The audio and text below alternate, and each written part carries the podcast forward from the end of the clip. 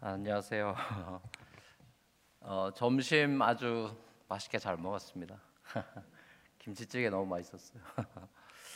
집다 나오면 집밥이 그립고 뭐 그런데 에, 그 교회에서 따뜻하게 이렇게 집밥 같은 그런 음식 먹고 너무 행복했고 또 어제 오늘 어, 짧게 이렇게 지냈지만 아, 너무 죄송하고 아쉽게도 저는 또 내일 본교회를 섬기러 또이 말씀 후에 바로 밤 비행기를 타고 가야 되거든요. 원래는 제가 이런 적이 한 번도 없었는데 어, 교회 사정상 이제 선교 달이라서 그 제가 교회를 그 주일 말씀을 비워야 되는 시간이 너무 많아가지고 어, 불가피하게 이렇게 오늘 밤에 또 늦게 가야 되게 됐습니다. 너무 일단 양해 말씀 부탁드리고 우리 나머지 말씀을 제가 듣지 못하는 게 너무 아쉽고 유튜브로 들을게요.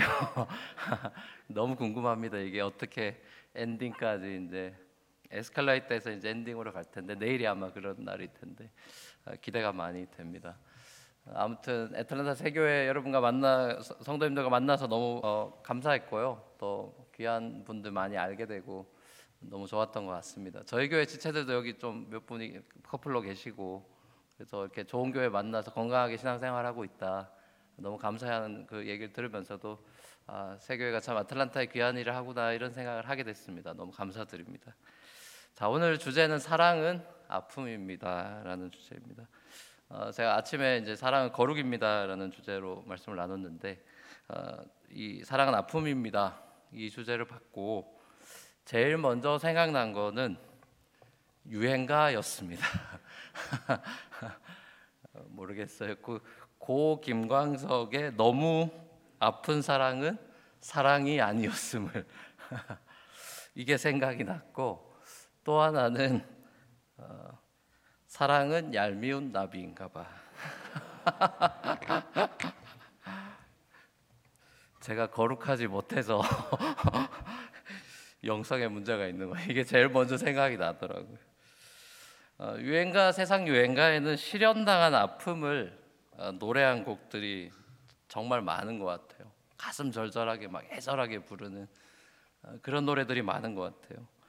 아, 사랑 때문에 겪는 그런 가슴 아픈 일들 어, 세상에 너무 많죠. 어, 뭐 한국의 소식들을 들으면 어, 깜짝깜짝 놀라는 그런 얘기들도 많죠. 뭐 불륜이 많다, 뭐 배우자로 인해서 고통을 많이 겪는다, 뭐 그런 얘기들. 또 와 저 한국은 참 자극적인 그 프로도 많은 것 같아요. 프로그램 제목이 결혼 지옥이에요. 들어보셨어요? 못 들어보셨죠? 네, 보지 마세요. 저는 10여 편 봤는데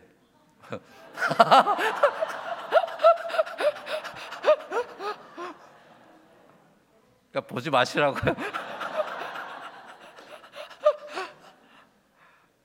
어, 제목이 너무 충격 상상해 보지 못한 점, 제목이라서 프로그램 제목이 결혼 지옥이 뭐예요? 그래서 너무 이거 도대체 뭔가 싶어 가지고 봤습니다. 아내랑 이렇게 밤에 쉴 때 일주일에 한 편씩 봤어요. 그러니까 왜 봤냐 하면 이제 젊은 저희 이제 저희 교회 젊은 가정이 많으니까 그 가정들이 어떻게 살아가고 부부가 어떻게 실생활을 보여주는 프로거든요. 그래서 그걸 촬영을 해가지고 그런 어떤 문제들을 이제 한국에서 굉장히 인기가 많으신 잘 나가시는 그 오은영 박사님 아시죠? 그분이 애들만 이렇게 컨설팅 해주는 게 아니라 카운셀링 하는 게 아니라 그 부부 문제에 대해서 이제 부부가 막다른 골목에 이르러서 이혼 직전에 대해서 이제 그 프로그램에 사연을 신청해 가지고 나와서 이제 실생활 일주일 동안 찍어 몇 달 동안 찍은 거를 보여주면서 보면서 이제 코칭을 해주는 거 이땐 이래야 되고 뭐 어쩌고 하면서 막 그런 프로그램이 있더라고 그래서 야 신기하다 하면서 이제 그걸 봤던 것 같아요. 제가 오늘 아침에도 부부 사랑에 대해서 말씀을 나눴죠. 이 부부가 사랑하는 것만이 아니라 또 부모 자식 간에 있는 사랑, 또 데이트하는 연인끼리의 사랑, 또 친구 간의 사랑, 또 성도 안에서 나누는 어떤 사랑, 그 어떤 사랑이든지 간에 그 아픔 그 안에는 때로는 굉장히 깊은 아픔과 상처가 있는 것 같아요. 그렇죠. 우리가 가장 깊은 상처를 안았다는 건 대부분은 가정에서 겪는 겁니다.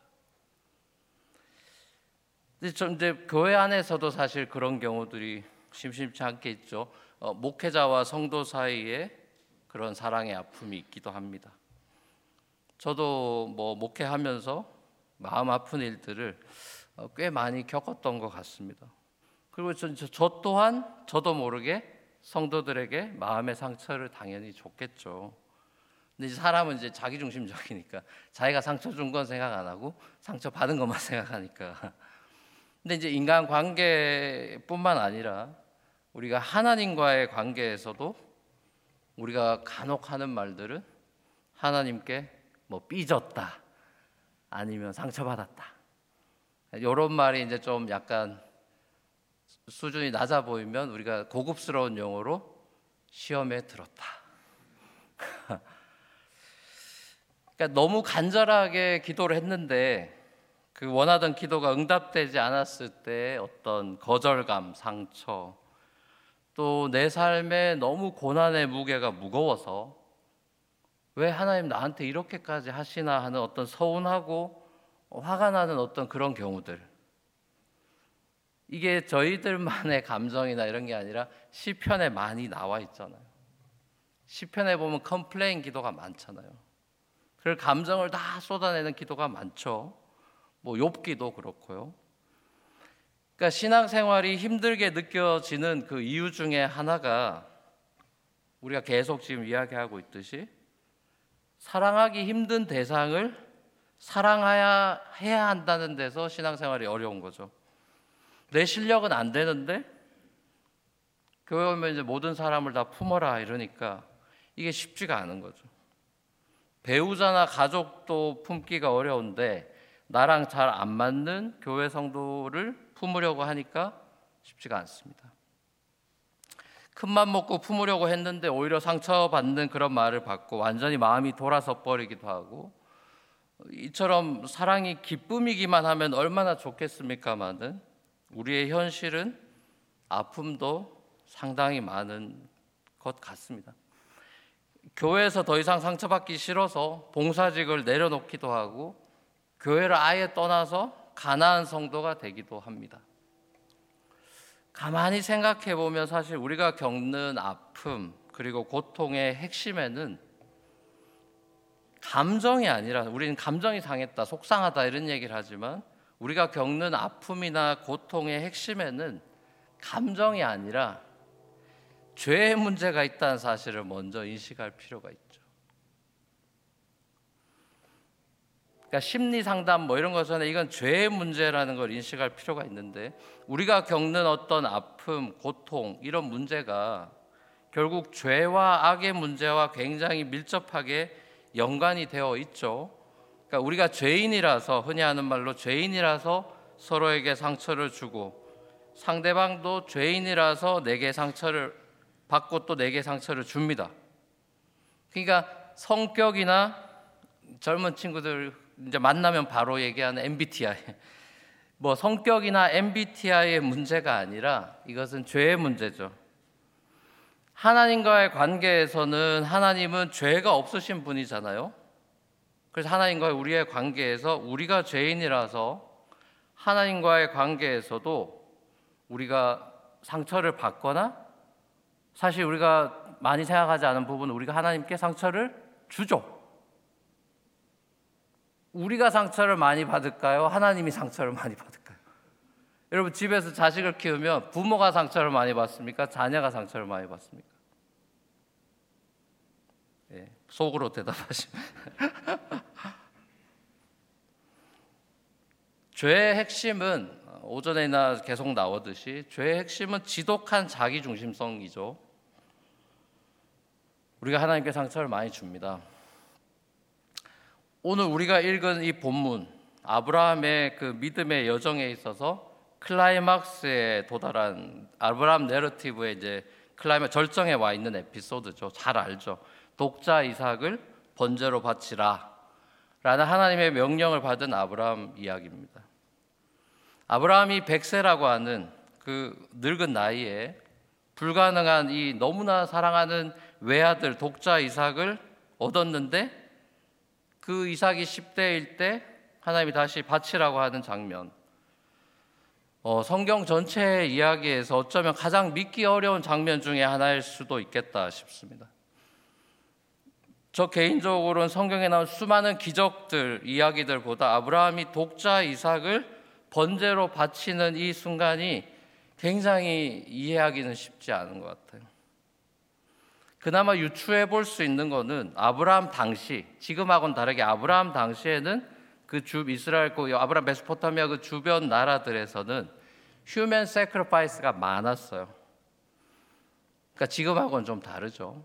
아이들 인신 제사가 많았죠. 그러니까 우리 modern perspective에서는 너무나 믿기 어려운 이 human sacrifice가 고대인들에게는 가능했었나 이런 질문이 듭니다. 자, 그럼에도 불구하고 아브라함이 주변의 그런 국가들의 다른 주변 다른 신들과 비슷하게 human sacrifice를 하라고 명령하는 이 신이 여호와도 똑같은 명령을 하는구나. 다른 신도 다 애 죽여서 바쳐라라고 하는 그 명령을 할 때 그렇게 다 human sacrifice를 하는데 여호와도 이렇게 한다고 믿기지 않을 거예요. 퀘스천이 될 겁니다. 나이 많은 그 아버지 아브라함이 자기가 이제 칼을 들어 죽이려고 할 때까지 가만히 바인딩 되어 있는 10대 이삭의 모습도 충격적이긴 마찬가지인 것 같습니다. 요즘 10대 같으면은 어떻게 하겠어요? 그 칼 뺏어서 아버지를 다시 반항을 해서 사춘기 정도 되면 힘이 있잖아요. 고대엔 사춘기가 없었나 싶습니다. 아브라함의 하나님에 대한 순종이나 이삭의 아버지에 대한 순종이 기독교 신앙의 정수라고 우리가 말하는 이 순종이라는 것에 대해서 굉장한 도전을 주죠. 만약에 여러분이 아브라함과 같은 상황에 놓이면 어떡하시겠어요? 이 명령을 아브라함이 아니라 여러분이 받았다. 기쁨으로 순종하면서 애를 죽이려고 와 이거 정말 상상만 해도 끔찍하지 않습니까? 만약에 맞아요. 이게 애 키우는 것도 힘들고 무자식이 상팔자라는데 그러면서 칼을 들고 기쁨으로 죽인다. 이거 완전 사이코패스죠. 사이코패스입니다. 그죠? 여러분이 이삭이라면 어떡하시겠어요? 죽음을 순순히 받아들이겠습니까? 하나님께 상처받았다. 신앙생활이 뭐 이래. 하나님 뭐 이런 분이야? 하나님 너무 실망입니다. 상처받았습니다. 이거 물러주세요. 거의 대부분은 그럴 가능성이 많습니다. 너무 아무 말도 안, 이 말도 안 되는 이런 명령을 하시고 이게 가능한 겁니까? 이게 순종할 수 없는 이런 억지 주장을 하실 수 있습니까? 라고 항변하고 싶지 않으시겠어요? 이 줬다 뺏는 이건 도대체 뭡니까? 그렇게 안 줘다가 이 그 엄청 늦게 그것도 애달 애걸복걸해서 이렇게 정말 마음 너무 너무 힘들었는데 그 많은 과정들을 겪게 하시더니 이제 와서 완전 뒤통수를 치시는 겁니까? 자, 그 소중한 독자 하나밖에 없는 아들을 죽이려는 아버지나 그 아버지 손에 바인딩돼서 죽음을 기다리는 그 아들이나 기독교 신앙이라는 게 도대체 뭐냐?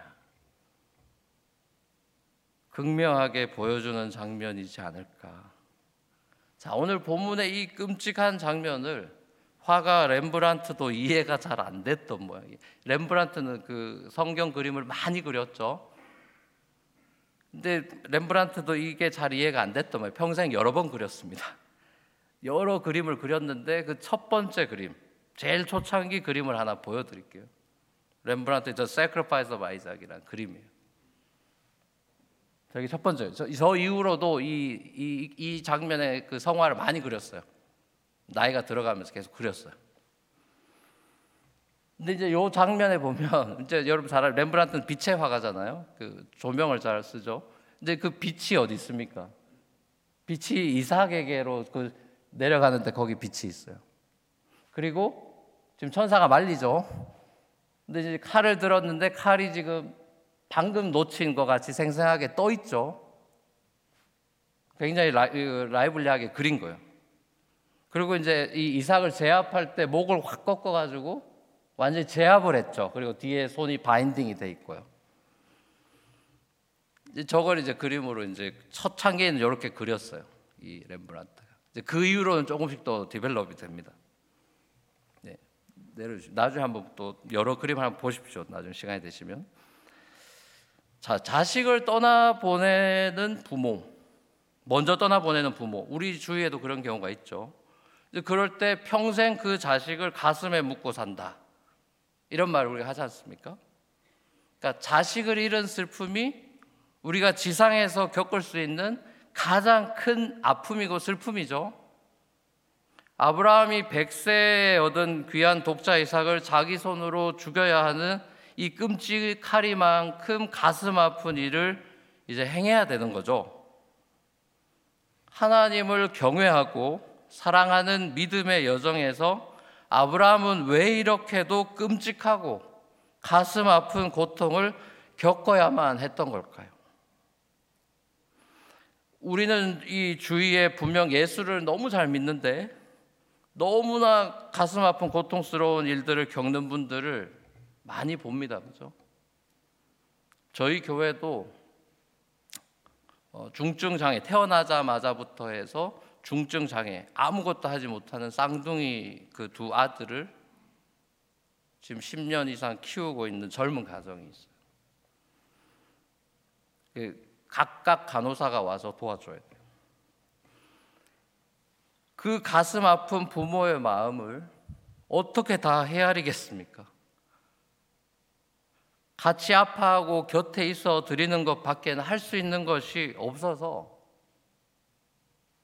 그냥 같이 눈물 흘리고 안타까워하는 경우가 많은 것 같아요. 그럼에도 불구하고 이런 가슴 아픈 일들을 겪으면서도 하나님을 향한 신앙을 처음에는 약간 시험에 들어서 교회를 안 나왔어요. 근데 시간이 좀 걸렸어요. 컴백하기까지.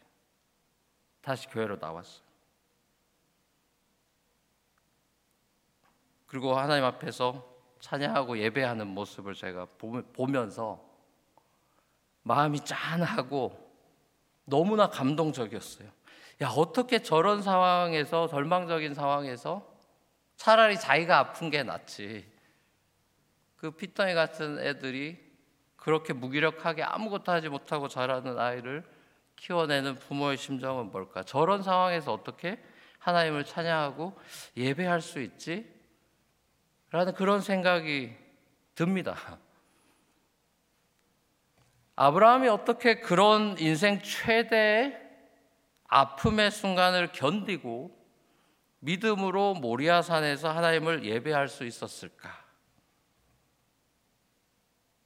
이제 이거 궁금증이 있죠.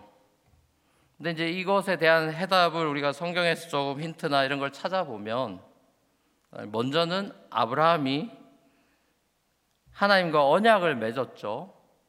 아브라함의 여정은 이제 언약의 언약으로 설명이 되는데 아브라함은 언약을 지키시는 그 신실하신 하나님을 믿었던 것 같아요.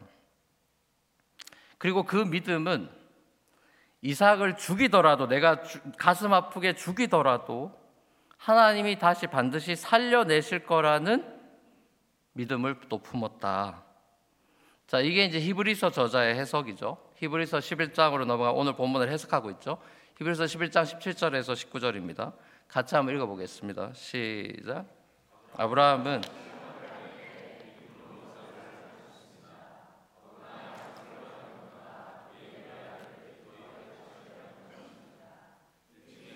하나님께서 아브라함 말씀하시기를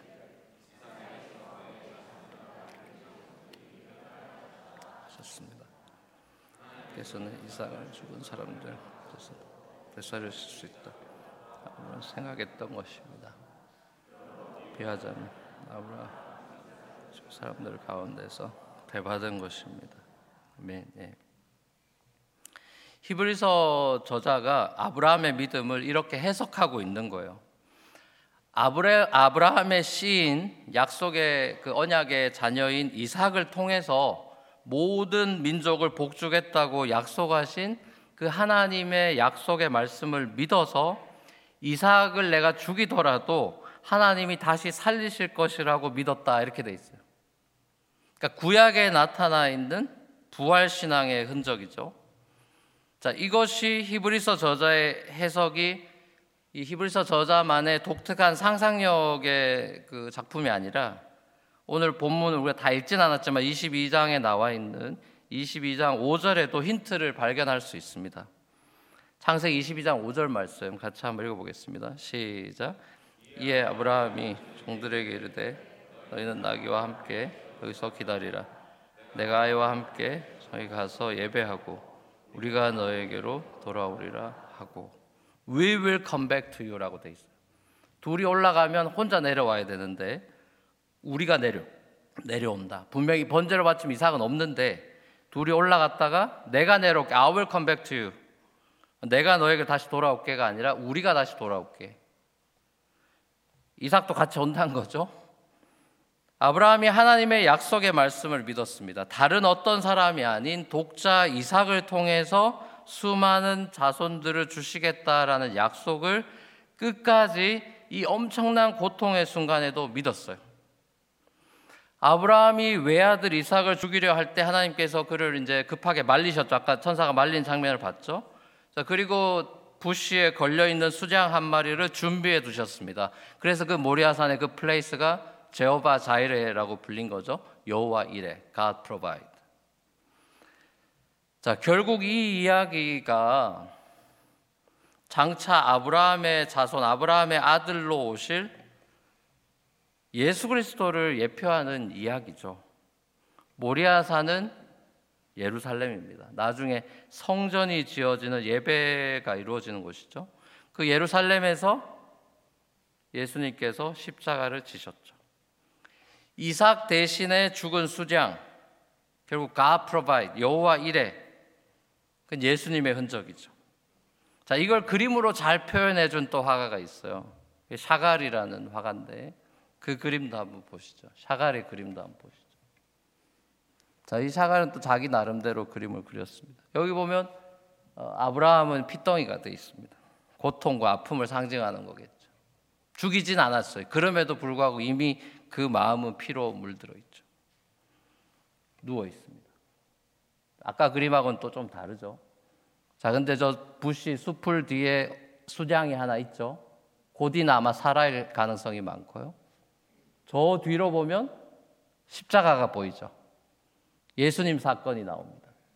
그리고 뒤에 보면 손 들고 찬양하는 장면이 나옵니다. 수많은 백성들이 그리스도 사건을 찬양하는 장면으로 샤갈은 이 패시지를 제가 말씀드린 히브리서와 연결해서 이렇게 그림을 그린 것 같아요. 네. 내려오셔야 됩니다. 자, 하나님께서 믿음의 조상 아브라함의 이야기 속에 이미 우리를 구원하러 오실 예수님의 이야기를 인설트하고 계신 거 삽입해 뒀죠. 그리고 아브라함이 예수님 말씀처럼 장차 오실 메시아를 바라보면서 기뻐했다. 이게 예수님 얘기거든요. 요한복음 8장 56절에 나오죠. 같이 한번 읽어보겠습니다. 요한복음 8장 56절 시작. 너희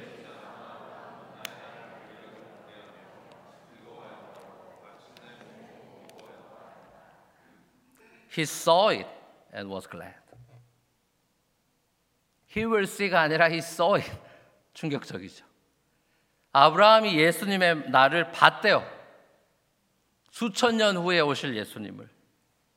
이게 성경의 기록이에요. He saw it and was glad. 이건 소망이죠. 메시아에 대한 소망이죠. 아브라함이 하나님께서 장차 당신의 약속을 이루실 것에 대한 그 소망. 하나님이 약속하신 것을 반드시 이루신다.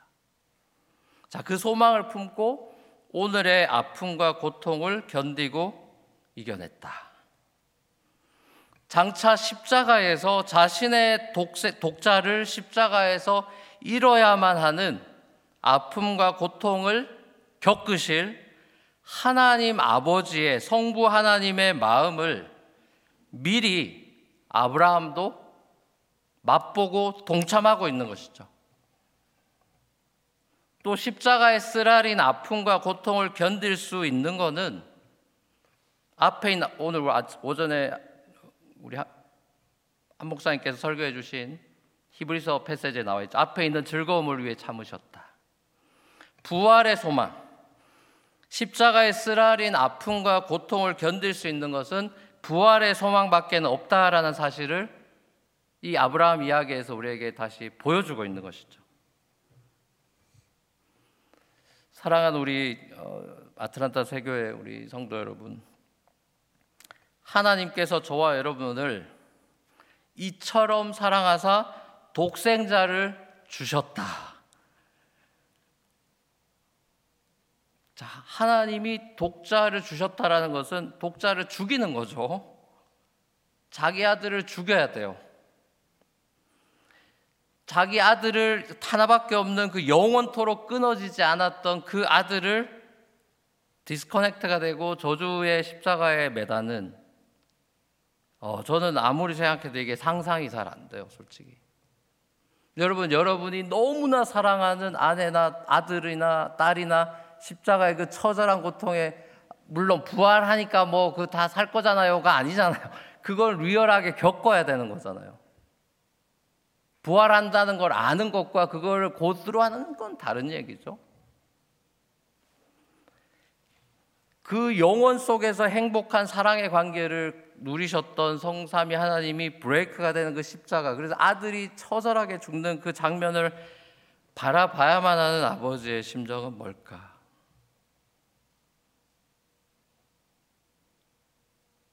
그 정도로 우리를 사랑하셨대요. 여러분 믿어지십니까? 영원한 관계가 브레이크 될 정도의 아픔을 감당하면서 저와 여러분들을 사랑하셨대요. 여러분 이게 상상이나 되십니까? 여러분의 하나밖에 없는 딸을 못 받고 여러분의 원수가 되는 사람을 위해서 여러분의 딸을 아들을 십자가에 못 박을 수 있겠어요? 불가능하죠. 우리는 상상할 수도 없는 일이죠. 자기 자신을 내어주는 그 아픔, 자기 자신을 내어주는 그 아픔, 사랑이라는 것이 바로 이런 건가? 사랑은 자기 자신을 아낌없이 내어주는 건데, 그건 기쁨만 있는 게 아니라 너무나 아픈 건데, 그 아픔이라는 거를 성부도 겪었고 성자도 겪는 그리고 성령도 그것을 바라봐야 하는 삼위일체의 아픔. 그게 십자가입니다. 자, 이 십자가 사랑만이 세상을 구원할 수 있기 때문에 이렇게 하셨어요. 진정한 사랑이 뭡니까? 진정한 사랑이 뭐냐고 하면 우리 그리스도인들은 주저없이 십자가를 이야기할 겁니다. 진정한 사랑이란 자기 자신을 십자가에 못 박는 아픔을 통해서 이로 꽃이 피는 것이다.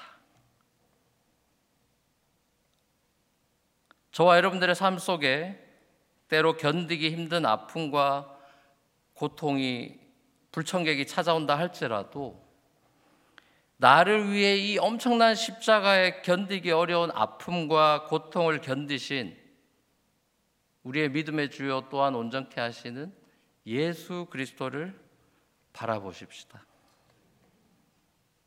그리고 우리에게 부활을 약속하셨잖아요. 아브라함에게 그 약속을 이루셨던 것처럼 우리에게 약속하신 것을 이루실 모든 영원한 것들을 준비해 놓고 부활의 영광, 새 하늘과 새 땅. 그 모든 걸 주시기 위해서 다시 오실 주님을 보고 기뻐하십시다. 비록 너무 아프고 고통스럽지만 주님에 대한 믿음과 소망 가운데 주님을 사랑하고 또 그 십자가 사랑으로 이웃을 사랑하고 살아가기 위해서 몸부림치고 연습하는 저와 여러분의 삶이 될 수 있기를 우리 주님의 이름으로 간절히 축원합니다. 참 기도하시겠습니다.